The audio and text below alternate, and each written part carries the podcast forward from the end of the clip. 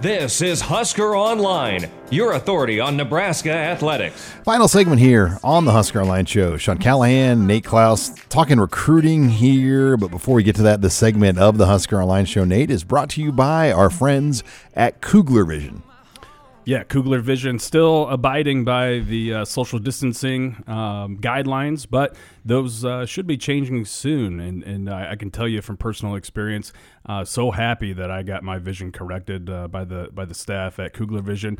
Um, and if you're thinking about doing the same, I encourage you to go to kuglervision.com, take the the free quiz there to see what type of uh, procedure is best for you, and uh, you can even set up a virtual uh, consultation with the doctors there, and they will get you set up. So so as soon as things get back to normal, you can hit the ground running and, and, and improve your vision in 2020. All right, Nate. Well, it's been busy still for recruiting. Um, we're going to get to Patrick Payton's commitment on Friday um, here in a bit, but I want to get right more to the breaking news of the week. Uh, Keagan Johnson, uh, Husker legacy, son of former Husker wide receiver Clester Johnson, who was one of the top receivers on the 1995 national championship team for quarterback Tommie Frazier.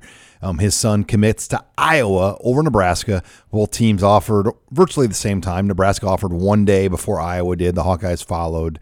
Um, but just on the surface, I mean, th- this hurts um, just because of obviously we talked about the optics of Noah Vedral last week leaving the program. Well, here's a legacy guy that you wanted, that you put effort into, and he's going to pick arguably your number one rival in Iowa. Yeah, you know, I, I think that. Uh, to me, this hurts worse than losing Avante Dickerson to Minnesota. Uh, even though Avante is technically, you know, ranked higher or, or you know, maybe a little bit more highly recruited uh, than Keagan.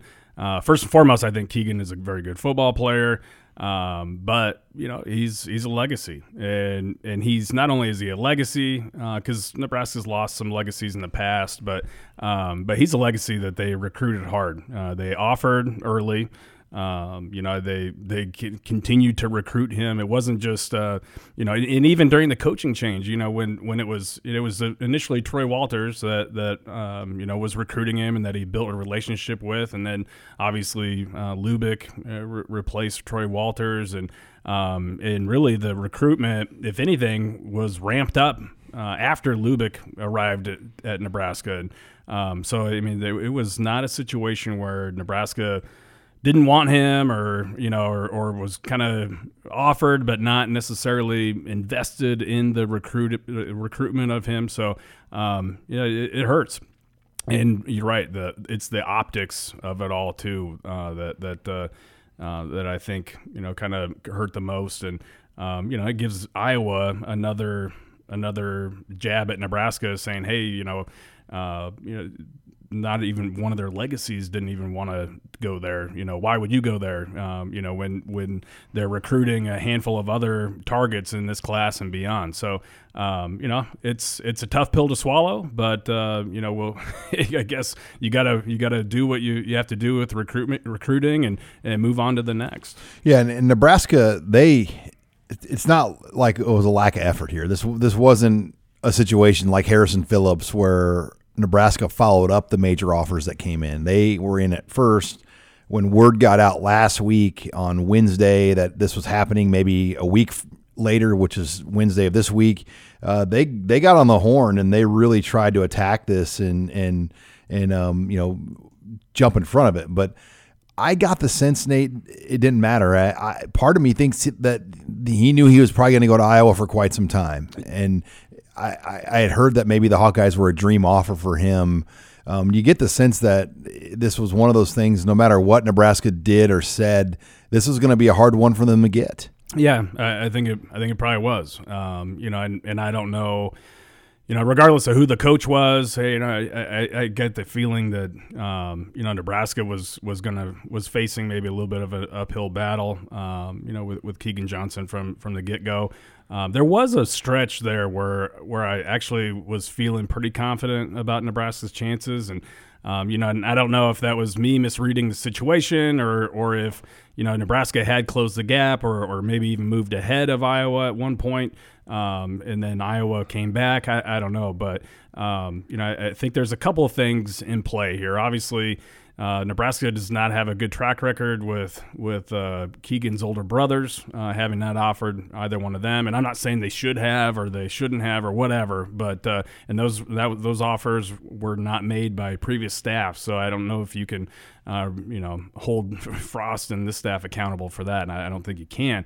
Um, but uh, the other thing here is is uh, the wide receiver position uh, at Nebraska has not been very stable. You've you've seen a lot of wide receivers come into the program and leave the program. Um, you know over over the last what four or five classes even. So um, it's kind of been a revolving door there, and and I think that Iowa used that against Nebraska, and uh, um, and, and I know that the Hawkeyes also are, are telling their wide receiver recruits, hey, um, we've got everything in place on our offense except for uh, playmakers at the wide receiver position, and and they really And that's that where you come in. Yeah, yeah, exactly. we, that's why we need you. Is is you're you're the missing link, and so uh, and I know that they've really sold that hard, and so um, you know, because I know a lot of people that I've talked with, they're like, why Iowa? Why would any wide receiver, you know, feel like it, you know, I, Iowa is a great opportunity there? I mean, have, haven't uh, you know, haven't they looked at Nebraska's depth chart? They could they could come in and, and have an opportunity to play early at Nebraska, and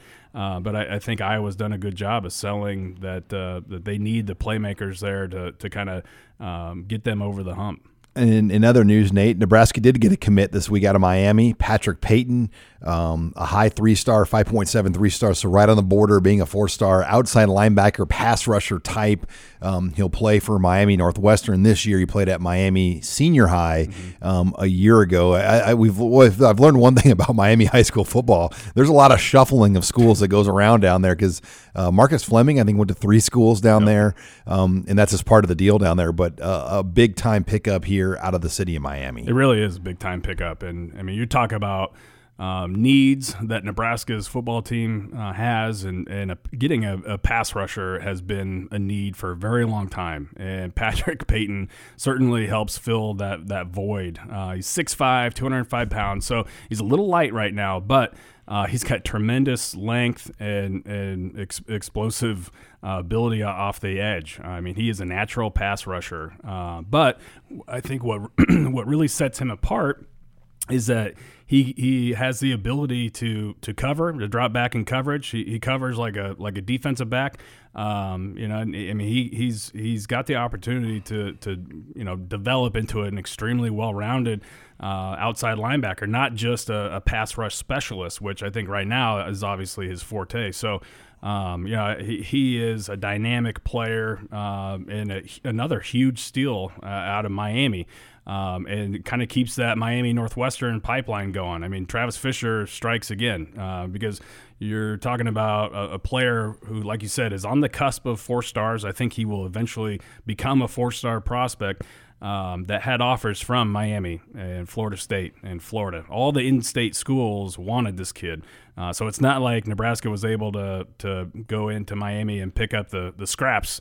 I mean, they, they This is a frontline guy. He's a frontline guy, and, and he's a difference maker. And so, um, you know, at a, at that position, which Nebraska's defense really needs guys that can get after the quarterback, is a huge pickup. He's built a little like Randy Gregory when you look at the Absolutely. frame on this kid. Yeah, that's the, one of the first things that that uh, I thought of when when I was watching the film is that uh, you know what this is exactly what Randy Gregory looked like in high school. Maybe maybe just not quite as tall as Randy. Um, it's kind of hard to judge off the film, but I mean they are very very similar in the in the way that they're built in high school. Um, and also in their ability. I'm not saying he's going to be Randy Gregory once he gets uh, to Lincoln, but Similar uh, tools. very similar tools. I mean, he's like I said, he's a dynamic playmaker and a guy that, that I think has an opportunity to uh, to to really help Nebraska's defense down the road. Well, lots to follow and keep track of here in recruiting. So make sure you stay logged on to huskeronline.com. Thanks again for joining us this week on Husker Online, your authority on Nebraska athletics.